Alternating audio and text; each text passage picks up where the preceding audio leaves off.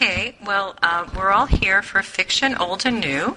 Today is October 14th, 2014, and we're here to discuss uh, Charles Belfoure's uh, first novel, his debut novel called The Paris Architect. Um, let me just tell you a little bit about the author, and then we'll get started with the discussion. Uh, Charles Belfour grew up in Baltimore, Maryland, has lived in New York City and Connecticut, and now resides in Westminster, Maryland. He works as an architect and a historic preservation consultant. He has degrees from Pratt Institute and Columbia University. He's written or co authored several books on architecture, including The Baltimore Row House and Monuments to Money The Architecture of American Banks. He's also written for the Baltimore Sun and the New York Times, and he has a blog, thewickedarchitect.com. The Paris Architect is his first novel, and from an October 2013 interview with USA Today, he indicated that he's working on a book set in the 1880s in New York City about a society architect who becomes a criminal. So, why don't we go around and see what everybody thought of the book? And one thing that I wondered was did you think that the author did a good job of um, showing us what it was like to be living in France under the German occupation, um, you know, in the early 1940s. And I'm going to release the um, the microphone now. I'll only start. Uh, I love the book, and I think he did.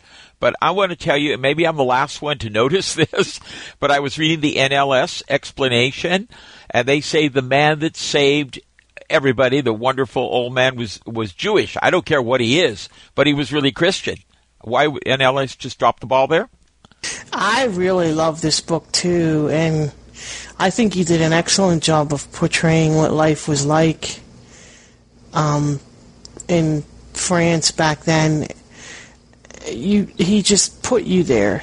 At least for me, I felt like I was on the run from the Germans and constantly looking over my shoulder to see who was coming next, and just he did such a great job. It, you, I literally felt like I was there. It was a wonderful book. In fact, I've been recommending it to people who I know like that genre and that time period. Yeah, I, I thoroughly enjoyed it too, uh, uh, and and I thought he did a good job of, of capturing what it must have been like in, in France during that time period. Uh, I've read a number of, of of these Holocaust type books and stuff. It never gets any easier reading them. I, I mean, I'm always horrified, and, and I have a hard time. I, I think even to this day uh, with the German people because of all all the stuff that went on during then. But uh, uh, uh, but uh, this, this was this was very well done, and I liked. Uh, I like a book with a good ending and stuff, so that that was nice. Uh, yeah, I really enjoyed it. I really liked the book too for all the reasons that we've said and, and what Alan just said. It was nice having a good ending, wasn't it? That that was believable. You know, sometimes they're they're so tight at the end, you just feel almost a letdown. But this one was so hopeful, and and so where these people could could get together, and they weren't Jewish, and they had these Jewish children with them. I thought that was just a perfect ending. Hello. Um, I like the book also. And with the man's comment just now about not liking the German people, I read these kind of books quite frequently. And I've tried to put myself back in there and wonder what I would do if the police would come and break down your door and take you out and take your family and they would never see you again. How would you behave? I wondered how would i behave under that situation? And i'm not sure that i like the answer because I follow the laws, whatever the laws are, so much, and it's so much could I could I face that kind of torture and that kind of risk to my family to do what they were doing in the book.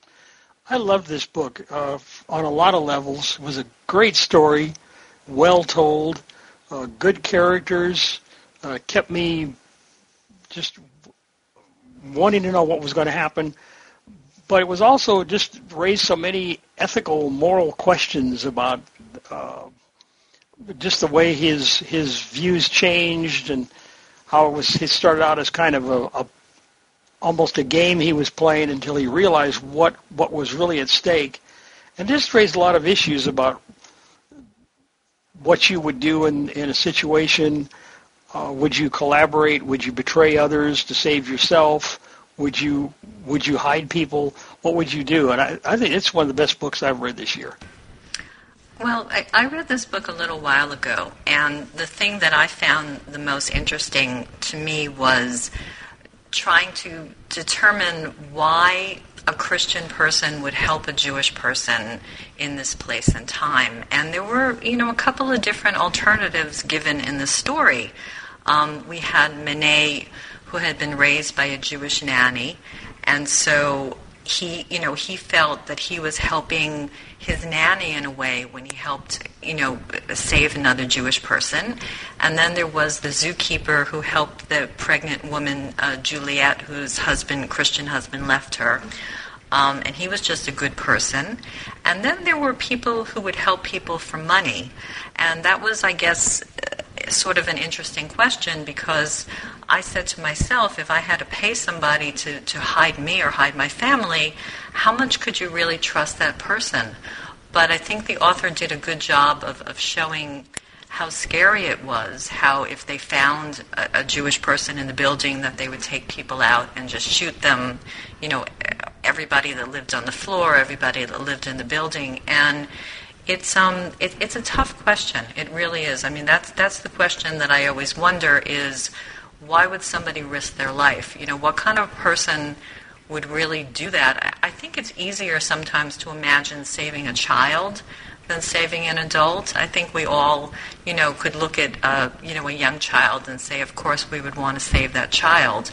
But saving an adult is is, is another story. So um, that was for me what was the most um, I don't want to use the word interesting, but the most had the most resonance for me was was those questions that he raised in, in this story.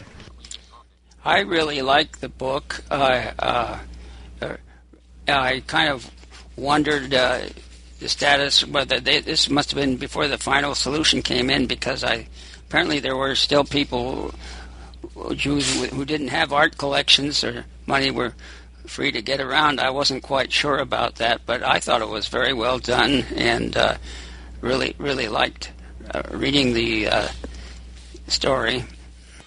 Yes, I like this. He built the tension page by page as you read.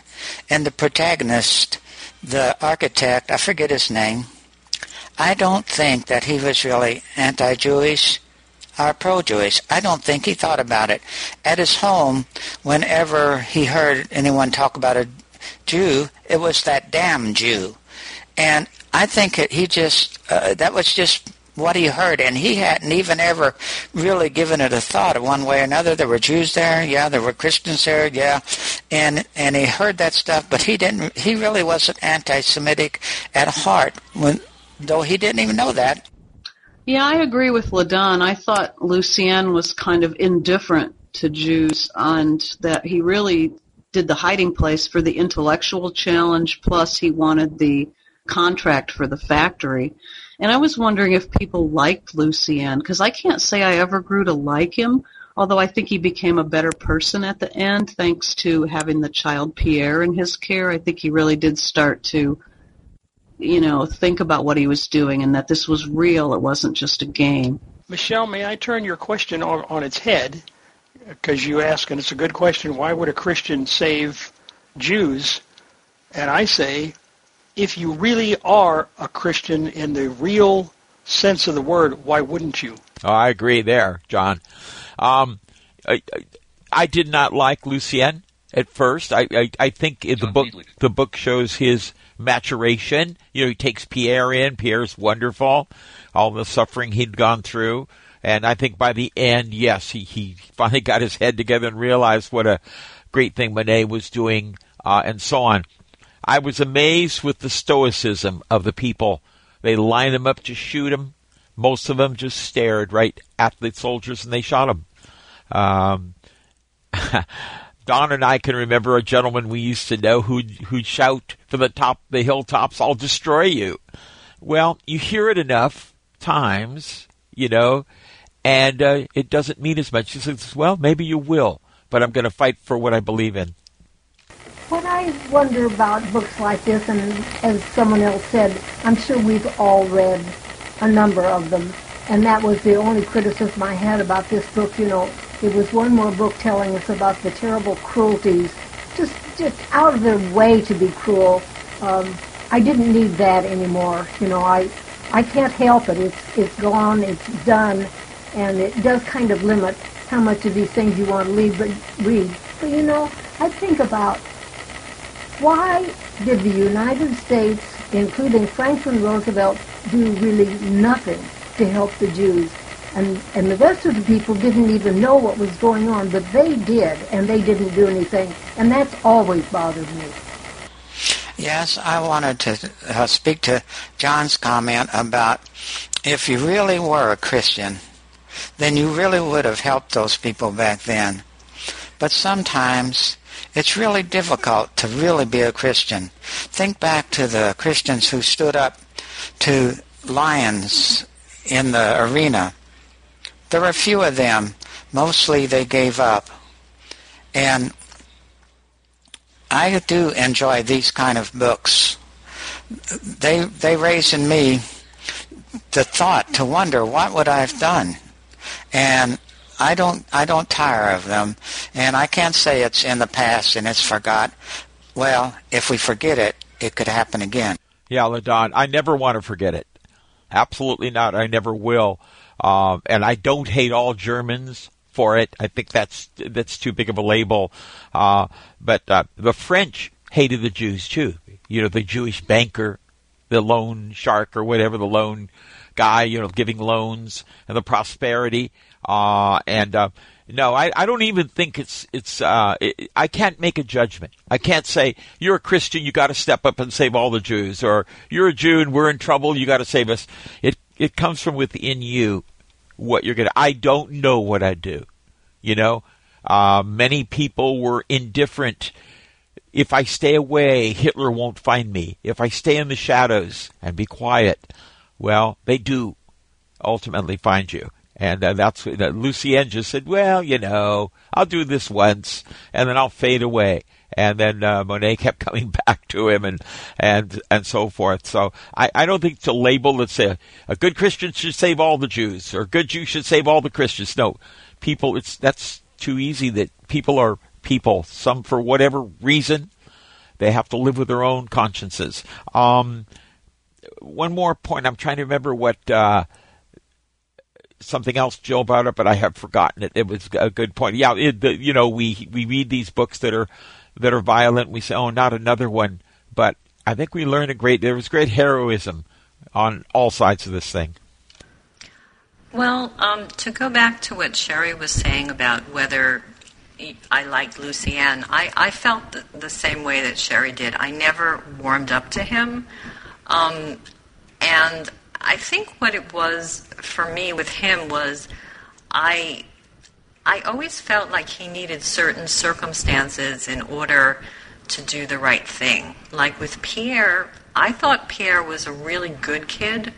Um, I know that he shot uh, the, the officer, but I mean, he was basically a good kid. He liked architecture. And then Lucien fell in love with Bette, who I guess a minor quibble that I had with this with this book was the way that women were portrayed. I mean, they were just, you know, every woman was like so beautiful, and and you know, just I don't know, was they were just a little bit too glamorous, a little bit too much for this story. So, I I think what I liked best about him was what Sherry mentions. I liked his intellectual the way that he looked at things intellectually. I think that one of the things that I thought was, was realistic was the way that he had sort of conflicting feelings about what he was doing.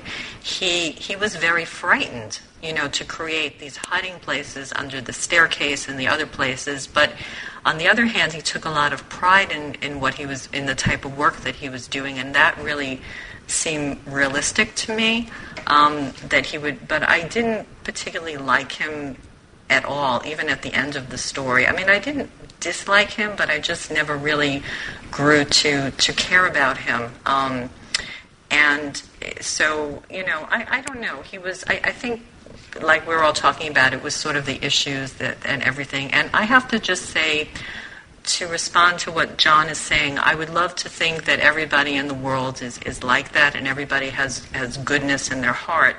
But as a Jewish person, I have to say, to me, to think of somebody who would risk their life to save another Jewish person in this place and time, um, I know that they give awards in Israel to people that have, have done that. And it's really, it's astonishing to me to think, you know, because the way that people could be sent off to a concentration camp or murdered or tortured, um, I can't imagine that many people would have that type of courage. So I really applaud anybody who would take that risk and really help somebody, you know, regardless of whatever their motivation is, even if their motivation might be monetary, um, because it's really it's overwhelming, for, you know, for me to think about this place and time, and I can't imagine somebody risking their life to save me, you know, had I lived then. So I I like to think that the world is composed of people that would take that risk, but I don't particularly think that there are that many people that, that really would. Well, luckily we are blessed to have a number of people that are incredibly courageous. But yeah, I, I, I certainly don't think they're probably in the majority. It's just too difficult. I agree with what Jill said. Every time I read a Holocaust book or a book about the American South during slavery, it's like, okay, this is going to be really unpleasant. There's going to be torture. There's going to be whipping. There's going to be rape. You know, you just you know it's going to be in there in every book. And I'm I'm kind of like Jill. It's like okay, I already know that this violence happened. I'm interested in the story aside from that.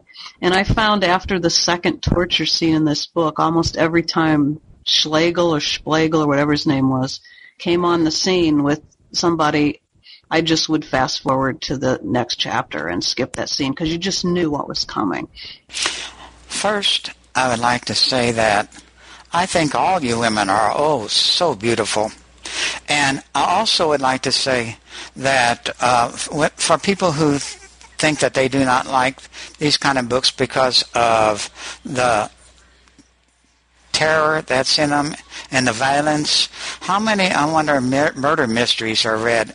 When I look on the Bard site, the most popular books are always these murder mysteries, and I can't take them. Now, for the book, I thought that Lucien was so proud of his hiding places he was made. And when he did the one in the stairs, that was so great. It made him feel so good. But then when he made the hiding place behind the fireplace and the people just were killed back there due to the fumes and stuff, then he felt so awful, and I felt those pains with him. Yeah, he well, he I can understand that, that he would feel awful because he should have had an air hole. He did, but the birds made a nest in it and he should have put a screen. But yeah, that, that made it, that was really bad. I thought the worst one was the carpenter when they cut his fingers off. A, a craftsman, a skilled craft. He had nothing to do with the hiding places. He didn't know. He's a master carpenter. And uh, maybe I'll line up with Jill there. I said, "Oh my God, I was thinking, and, certainly it, it's what what what he did and others. It's certainly not an easy thing to do. I was reminded of a quote that I like today. I'm reading uh, "I Am Malala," which is about.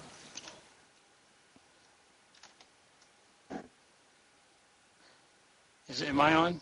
I think I've been reading "I Am Malala," uh, which is also a story about a lot of violence and darkness she brought up a quote that I have heard a long time ago that always kind of affected me, and I'm going to paraphrase it because I don't have it exactly, but it was uh, written by a philosopher during World War II. He said something like this First they came for the communists, and I didn't say anything because I'm not a communist. Then they came for the Jews, but I didn't say anything because I'm not a Jew. Then they came for the Catholics. I didn't say anything because I'm not a Catholic. Then they came for me, and there was no one left to speak for me. I like that. Um, I didn't really care for Lucien in the beginning, but I sort of warmed up to him and later, and especially in the end when he did what he did and um oh I was going to say something else and it just oh I didn't I didn't care for his wife Celeste I think it was at all. I thought she was selfish and but then again maybe that was her response to him and she of course didn't know what he was doing and she didn't approve. And when he did tell her that he saved two Jewish people and that was all he said she just she didn't approve at all and she told him he was crazy and she left him I just I didn't care for her at all and I didn't care for a lot of the women in this book Adele just couldn't relate to her or to Celeste for that matter? Um, well, first of all, I'm just going to ask a question, but then I was hoping everybody would let off the mic because I know Ginny hasn't spoken yet and she's been trying to get through. So after I speak, um, I'm just going to have her try to get through. Um, I understand what everybody's saying about the violence, um, but I have to say that I think that it's important for people to understand how terrible these situations were. And while it's not a pleasure to read these kind of descriptions, I think there's some truth in them. And I think that a lot of people maybe, you know, it's, it's many years since the Holocaust, and I think a lot of people maybe don't understand how terrifying that experience was. Um, for millions of people around the world. So I, it's not a pleasure to read those kind of descriptions, but I think it's important that, that people hear it um, so that they understand, you know, really what that's about. Um, and then the question that I was going to ask, and then we'll all let Ginny try to get through, is, you know, Lucien, he he loved design, and he was sort of given an incentive to um, you know to, to build these hiding places by getting a commission to do a factory and his wife thought that he was crossing the line and becoming part of you know uh, um, a collaborator and I thought that was a really interesting question because I don't know actually. I mean, he's he's building a factory, and there's a swastika on the factory, and it's a factory for the Germans. Um, but he's he's not really going to work for the Germans. He's really going to work for for Manet. So I think people can look at it different ways. I mean, you can look at it like he was part of collaboration, that he was working against the resistance, or you could just look at it like he loved architecture and he wasn't a particularly political person. So I thought that was one of the more interesting ethical situations in the book. So why don't we let Ginny uh, go? Th- have a chance to talk now.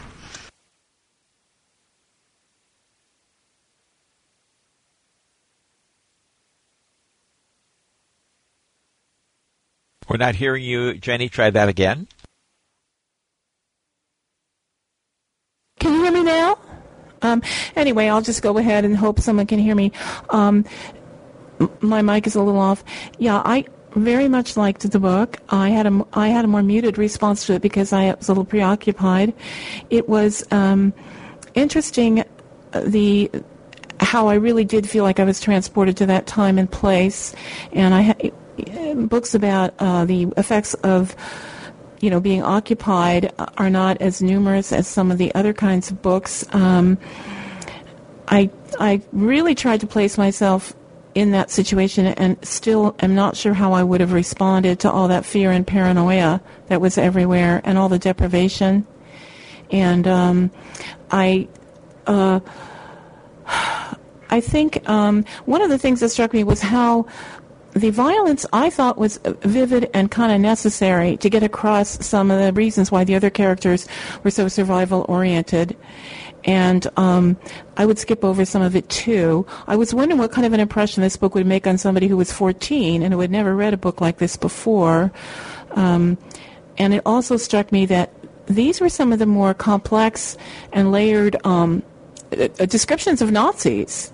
Um, I had never. They seem to have a very deep-seated anger and sadism um, against the Jews that it seems so out of proportion and so crazy, and it, it was pretty well portrayed. Um, I felt there was too much um, design detail in the book, and uh, that wore on me a little bit. Well, let's cut to the, the quick here. I'll keep it uh, high board. I'll try. You're a pianist. You're you're a skilled Jewish pianist, and you play for Hitler or for the German for Schlegel. And if you don't, he'll kill your family. That's an ethical question, isn't it? That's easy. Or you're an attractive woman and he wants to go to bed with you. And you normally in normal times you, would hate him, but he'll save your family. At least he gives you that promise. Those are the ethical questions that uh, no one can just sit here and myself included and say, this is the only way to go. Uh, those are hard questions that people had to solve unto themselves. Yeah, I think you're totally right. And that's one thing I liked about this book is um, yeah, you have easy easy calls like Schindler's List where he was clearly, you know, a saint. And then you have Lucien, who isn't the most likable guy, and yeah, he helped the Germans out. But you're totally right, Bob. What are you going to do? You do your best to survive. Apparently, there were a lot of people, a lot of women, who had their heads shaved after the occupation because they ran a successful restaurant that served Germans. Were they collaborators? No, they were trying to make enough money to feed their kids. And I think it's too easy for people to judge, you know, what you would do because uh, one of the things that struck me in the beginning of this book is they said a lot of French people were wearing yellow stars in uh, sympathy with the Jews that were required to wear them. And you just got to wonder how long that lasted when you started seeing just how the Germans treated people in terms of shooting people on the street and torturing people and stuff like that. It would be really hard, as much as you might want to do it, to be sympathetic. And back to the violence thing, I, totally agree that it's very necessary in a book like this. I, just personally, my reaction to it is, yeah, okay, I already know this and I'm going to skip it. But I do think it's important to include it just to strike home just how horrible these times were for people.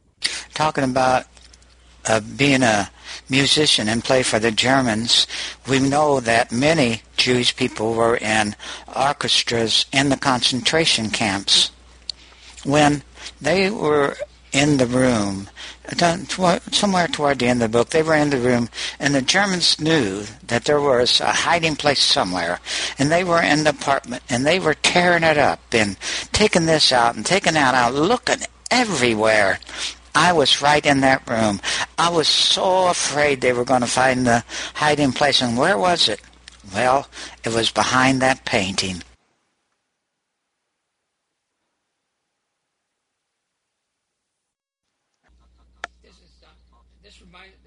Um, of whoever is speaking, we didn't hear you. I'm sorry.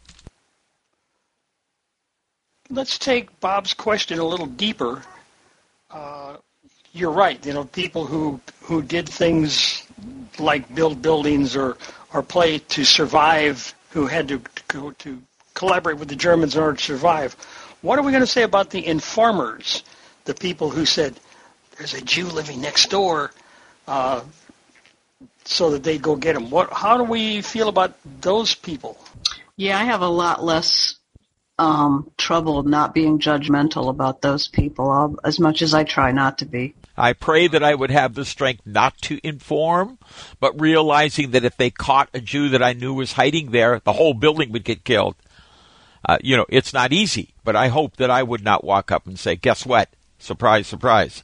But, uh, because it's horrible. It would be wrong and I'd live with, I'd have to live with that pain all my life. So, but yet others say, look, I, I don't want to be killed. I think that maybe when hatred is so pervasive as it was there, that that hatred might be contagious. And when you may not have started, some of those Germans may not have started out hating Jews, but when it came so pervasive and they heard it from all of the government and everything, then they just kind kind of caught the hatred themselves, like catching the measles. Getting back to the book itself, um, because we all started out not liking Lucien at all. Uh, I really give the author a lot of credit for the way he developed this character because I, for one, certainly did like him uh, as, as it went further and further on, and I think that really had an awful lot to do with, with the author himself.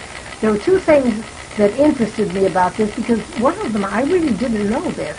Um, when he had the confrontation with the freedom fighters, I mean, I was really surprised, and I was surprised that he was so vocal about his dislike of them and what they were doing. And I would have thought he might have been afraid to be like that, but for some reason he wasn't, and that surprised me because I, I really knew nothing about that phase of, of France and, and those people.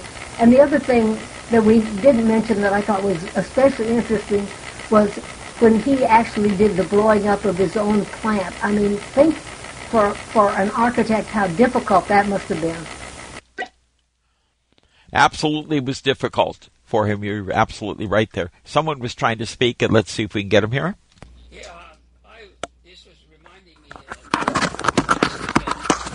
of, that is reminding me of Coco Chanel, who uh, consorted with the Nazis, but uh, Winston Churchill had called in after the war and, and defended her because she was feeding information to the Allies. So there were some of that, but she could have been in real big, big trouble because, uh, of course, she was a famous, uh, I guess, designer and so on. Uh, but uh, I, I think there's talk about the violence that uh, we we read now with all the mystery stories, Sandford, John Sandford, and all these prey books. There's and that's all make believe. You know, it didn't happen. Where these this story, it, it, you had to have violence there, or you wouldn't have been you'd be misrepresenting the whole thing. You couldn't make a comic opera out of that plot. Uh, I, am curious what people thought about uh, uh, the Dieter Herzog character because I really liked him. It was nice to have uh, at least one German that, that that seemed to have his head in the right place, uh, uh, and I know what I assume was happening at the end wasn't wasn't that the, the the bad guy that was doing all the torturing and stuff? Wasn't he the one that was coming up in that car when Herzog gunned him down and uh, you know he he got rid of a you know a bad person there? But uh, did, did I catch that right? That's that's what I was thinking. I, I thought he he waited by the side of the road and, and had called a tip in to get those guys to chase after uh, Lucien and and then gunned him down. But uh, I, I did like him, and I, I know it was a uh, he would have had a hard time uh, uh, uh doing the right thing in, in, the middle of, of all those Nazis. But uh, uh, I was just curious what others thought about him. You were right about the ending. Dieter had his machine gun, and when Schlegel came up, he gunned him down. Uh, Dieter survived. There, that's the bottom line: is survival. You know, he could not just stand up and denounce all the Nazis. They would have killed him. You know, he couldn't do that. But he liked Lucien also. They became truly friends.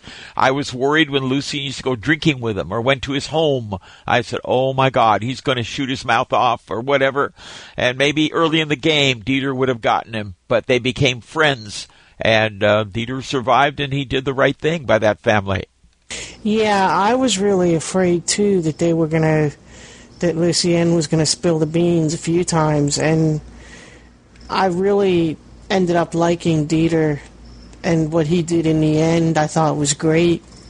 And when they were looking for the the Jews and they were behind the painting, that was probably one of the most nerve wracking parts of the book for me. I was so afraid that they were going to find them. And I think I was holding my breath the whole time I was reading it because that was just such a great hiding place, and I just kept thinking, oh no, don't let them find this one too. yeah, I thought the same thing. I, I kind of, when they put the people behind the chimney there, I just knew something bad was going to happen. That just seemed like there was too much risk there, and I was afraid it was the same thing with the painting, and I was really glad that it didn't happen. You really found yourself cheering for them. And did you guys, did I miss this, or I thought Dieter at the end in this last search for the painting, he knew that Lucien had hidden the family, and he neither of them said anything about it openly, but I thought he he did know. Oh, I believe he knew. Yes, absolutely. Yeah, my wife and I were both in tears with that couple that was the smoke killed them, and they're reminiscing about when she was young and when he met, and he kisses her. I, it was that's more. That's just not.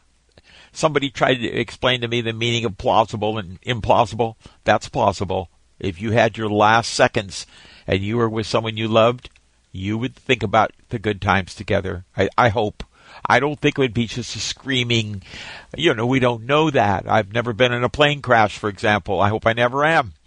Uh, maybe some do scream and swear at the pilot and swear at their husband or wives. Maybe. But some say, let's hold each other and go out together. Yeah, I think Dieter, I think he's, I think he whispered something to, to Lucien after all that mess when they were searching, uh, trying to find him behind the painting, and he said something to him about that he that he should wait before he got him out of there. He he had figured out uh, what was going on, and, he obviously uh, was was one of the good guys, and uh, uh, and obviously he really liked Lucien too. I agree with what someone uh, said. Ladon, try that again, please. Whoop. Let's see if he can uh, get back in. I thought a high moment was Bette. Adele I didn't like very much. She, uh, you know, Lucien was doing his thing with her, and so was Schlegel, and it was a macho thing. But uh, Bette took those children, and when those Nazis came in, she says, "Oh yes, boys," you know, and she's in her underwear and greets them. Those guys couldn't believe what happened, and suddenly at the end, she escorts them out the door. Amazing. That scene that you're talking about just then was so great. You you admired that woman and her courage so much, and her what do you call a chutzpah? You know, to go out there and talk to those people like that, knowing those children were in that little cabinet. And I think all of this is just because of this author's ability to draw a picture and to draw us in to the scenes that he is creating. Yeah, Bette was one woman that I really I liked. And I just that that was that was one of the best scenes in the book right there. Yeah, hi, this is Jenny. I don't know if you can hear me or not. I'm having trouble with my mic. What I thought was one of the interesting things about um, the book was just different levels of caring and involvement and saf- sacrifice and selfishness. There were so many different levels of that represented, and I wonder if you can hear me. Yeah, Jenny, we could hear you just perfectly. That was yeah, and I totally agree with what you're saying too. There were that was very true of this book. He did a great job with these characters. And another lady I loved was Pierre's the landlady that took care of Pierre and his was it brother? Sisters and brother, and she, even unto her death she was screaming at the Germans. She wouldn't give an inch, and they shot her, you know. But what what courage, you know? Uh, she got caught, they got her, and she just spit in their face. Yeah, she was great. What did you guys think of Pierre killing? And I forget his name. Was it Alain? Um, the guy that was working um, for Lucien as an architect that was kind of shocking, although it didn't seem unrealistic to me that Pierre would do that. But they just seemed to have that happen and then it wasn't brought up again. And I never really knew if Lucien knew that Pierre was the one that did that or not. Yeah, Alain was uh, was the guy he killed, and I mean, it, was maybe a little far fetched, but uh, I mean, if anybody needed killing, Alain needed killing, and, and, and I was glad that uh, the boy did it because he was about to to blow the whole thing. He was, you know, nosing around and up to no good, and you know, he was, you know, he had that uncle that that worked for the Gestapo, so. Uh, uh, uh, I was kind of surprised. I, I, I wasn't expecting expecting him to uh, to kill him, but uh, I figured he was going to like what I thought he was going to do. He was going to tell Lucien that he was that, that the guy Alain had been following him and and make him wise to him. But no, he, he he took a little more drastic action. I think it was not so far fetched. If you uh, get realize that Pierre is a survivor, he had seen people that he loved shot.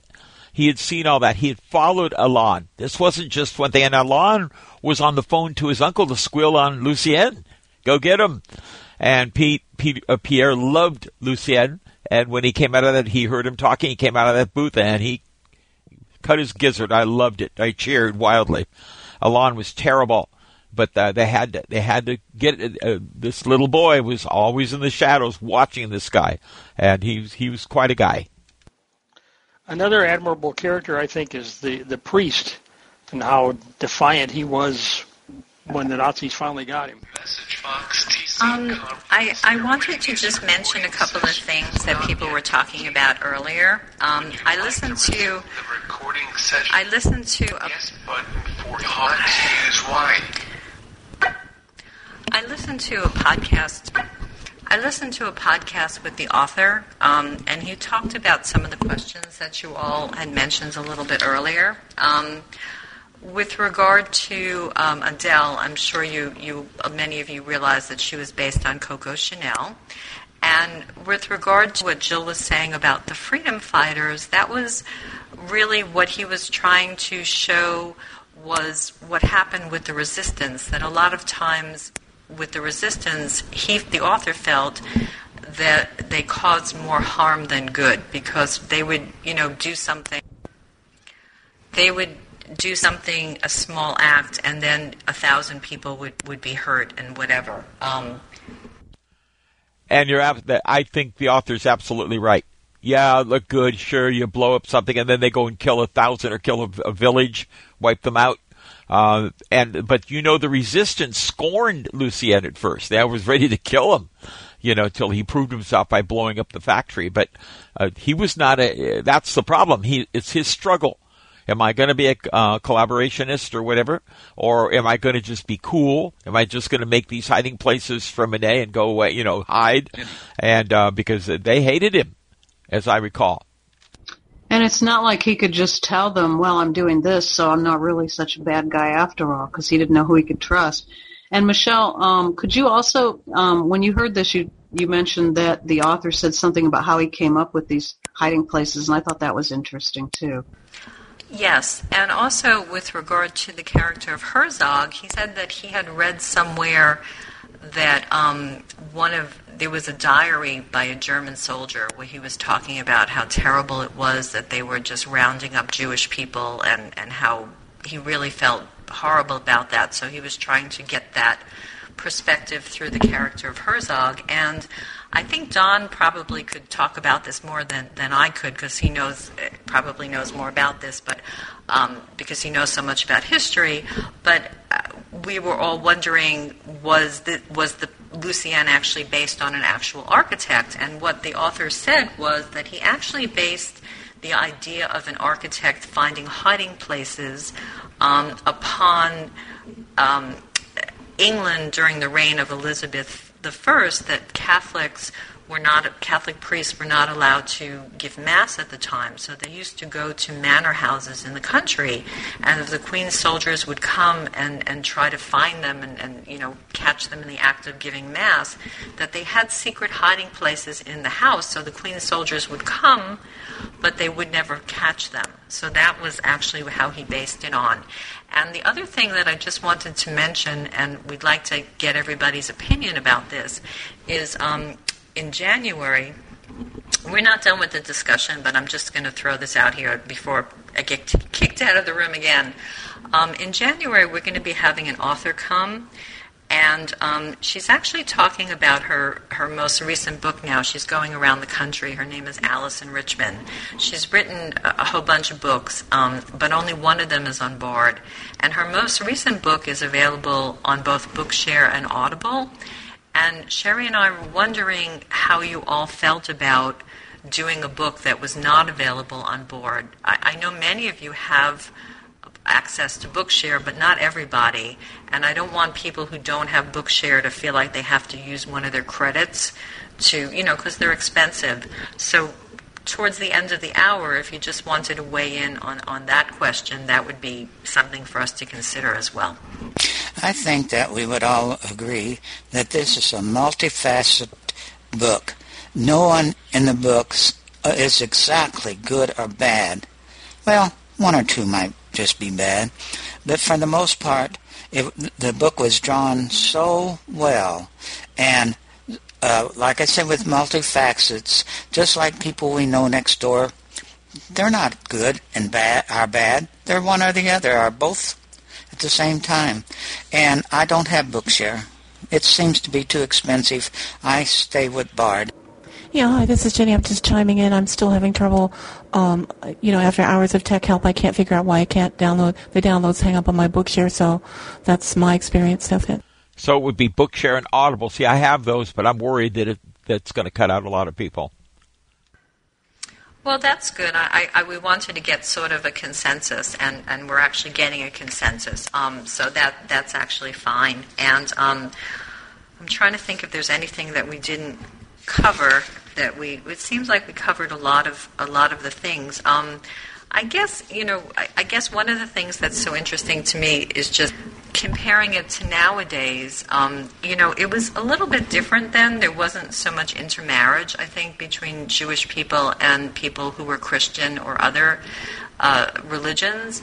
And nowadays, there's there's so much intermarriage. So I, I, you know, I guess one of the things that was interesting to me was just thinking about if you were a Christian person married to a Jewish person at that time what would you have done? And they showed that, you know, in the book as well. So, I mean, I, I, I was glad that I read it. Um, I think it was, for me personally, it was upsetting in certain ways, but I think it was, if I took the emotions out of it and looked at it sort of in, in an intellectual way, um, I think he covered a, a lot of ground, and I think he, he made people I think, think about the different ethical issues, as we've all said, you know, relating to this particular time and place. Yeah, that was really heart wrenching when uh, Juliet's husband left her because she was Jewish and he wasn't. Uh, oh my gosh, that was horrible. One thing I wanted to mention before we ended too was that um, I just saw an author on Book TV who's written a book and I was going to write it down, and of course I've forgotten the title, but it's something like Paris After Dark or Paris During Dark or something, and it's about Paris during the occupation, and it's really a nonfiction uh, book that's exactly you know this book in nonfiction form. So I'm anxiously looking for it on to show up on Bard because the author was really interesting, and his book is largely anecdotal about things that happened to people and how people coped and different things like that. It sounded like it was really good.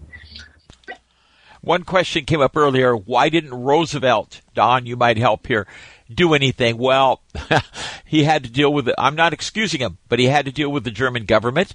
And Roosevelt had a lot of anti Semites in his cabinet and around him. That, that's not an excuse. Eleanor picked up on it. She saw the issue, but uh, Roosevelt was hesitant to move on it, and it's too bad. Yeah, I don't I'm not trying to excuse him either, but I'm not sure exactly what he could have done other than win the war, which is what he focused on. And he had trouble getting involved earlier because of all the isolationists in the country. It was kind of touchy as to how far he could go, but you would think there's something else he could have done, but it's not like he could bomb the concentration camps. I, I don't know that that would have helped. I don't know. It's, it's a tough one. Well, remember, uh, Roosevelt's one of his best friends, or better. Of course, he treated dropped his friends when he wasn't convenient. He made secretary of treasurer. I forgot, can't think of the guy. He wasn't qualified, but he held this, and he only asked him once, and that was over Israel. And he made an exception then, but when you had that deal with the ship, they wouldn't let the ship land, and all the people ended up in concentration camps. So it was it was pretty bad then, and uh, people knew they knew about Auschwitz too, and they didn't bomb it. So I I don't know.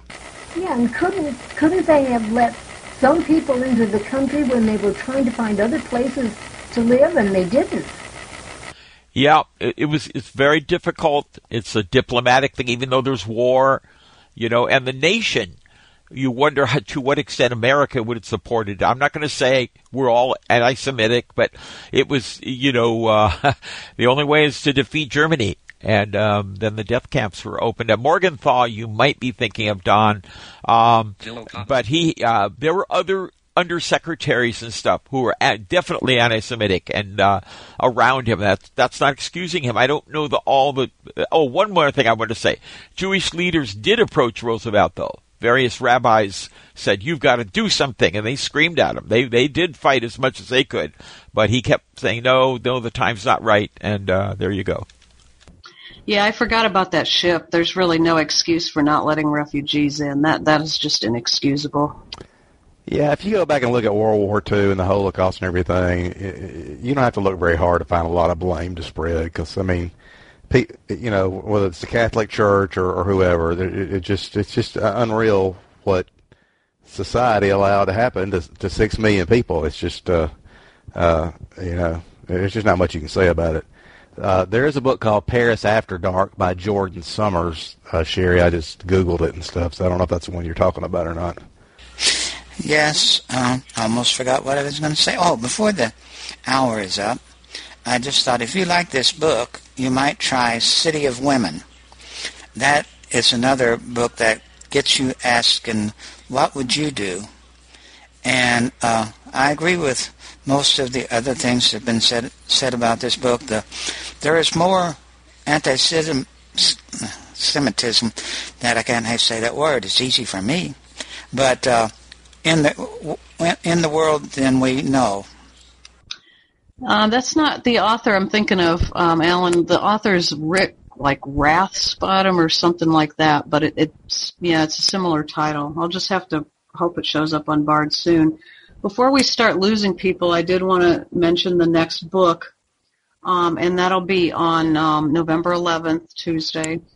And it's another historical fiction book. It's called Pearl of China, and it's about um, Pearl S. Buck's life in China. What the author has done is create a fictional best friend of Pearl so she can narrate Pearl's whole life in China, and it's from her childhood all the way through her adulthood. But it's only a 10-hour book, so it's not really long. It's really good. Um, it, it goes into a lot of detail about what was going on in China historically, as well as just Pearl's life there and how she reacted to everything. The author is Anchee, which is A-N-C-H-E-E, and the last name is M-I-N. And the DB number is uh, let's see, 73254. And I put this up in the chat window, so if you want to copy and paste, it's just F9 to go to the chat window and you'll see what I wrote there. But again, the title is Pearl of China. And a, a quick commercial before I forget. On the 13th of November, Fall Classics, that's the DB review list, will be in the Book Nook room at 8.30 to review The Adventures of Huckleberry Finn and John Polk who is reading it so well, uh, will be with us to help us in the discussion. Thank you. Okay, so let me just ask everybody one more question. Um, we have this author coming in January. Again, her name is Alyson Richman. And one other time we had a, a situation where we read two books. Now, you don't have to read both books. You can just read one book, you could read no books. One, she, one of her books is available on Bard. It's actually her first book. Um, I've read it already, and I read it a while ago. And then her most recent book, as I said, is available on Bookshare and Audible. How does everybody feel about Sherry and I each doing one of the books and asking her a few questions, and then at the end, everybody can ask her whatever they want to ask her? Do you all feel, or would you rather me just pick Whoop. Try. Uh, try. You. You didn't finish, Michelle. Would you rather do what? Or would everybody be more comfortable just having us all read the book on Bard? And the only reason why I'm mentioning this other book is she's actually on a book tour now, and she's going around the country talking about her most recent book. So I'd like to be able to ask her a few questions about that book. Actually, Sherry was going to, I was going to take the Bard book. But what does everybody think about doing two books? I mean, because you know we want everybody to feel comfortable with the experience. So, and and again, I don't want. I, I know Jenny Jenny mentions that she, I know some people don't have Bookshare. Some people have trouble downloading book from Bookshare. Audible. I used to have Audible. I don't anymore. I know how expensive the books are. So I don't want to force anybody, you know, we, we want to give them an alternative on Bard, but I want to make sure is, everybody comfortable if we talk about two books, or would you rather we just stick with the Bard book? What does everybody think?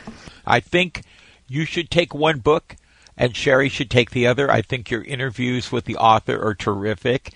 And then give us the last 20 minutes. I, I would read the Audible book. I, I don't know which one is better. I hope you make a recommendation, but I gather Audible's the new book, and I probably would read that. Um, and um, we can ask questions. I think your interviews are really good, and yet you give the audience a chance later to ask questions. And uh, so each one of you should take a book because she is on a tour and she is going to be present. And if you guys can handle that, I personally think that's the way it should be done. Yeah, um, I, I totally agree with what you said, Bob. Just, it's ditto. I'd be happy to read the book on Audible or Bookshare, wherever it is, if you give us the name. I don't have Audible or Bookshare, but have you checked the NLS catalog to see if that book is possibly in process? Maybe by December or early January we might have it. I could probably read either one because I can get Audible through iTunes as well. A lot of those books are Audible books, so I might be able to do either one. But I like the idea of you two each doing a book and interviewing the author. I think that'd be that'd be really neat.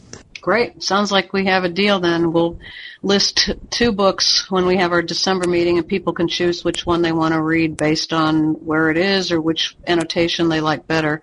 And yeah, John, I'm I'm hoping it'll show up on Bard by the time we get there too, but um, I haven't seen it. I, I haven't checked to see if it's in progress. I didn't think about that, but that would be great. Uh, this is Jenny again. I'm sorry, I forgot. Did you say that one of the uh, one of the Richman books was already on L- NLS? Because that's the one I would start reading now.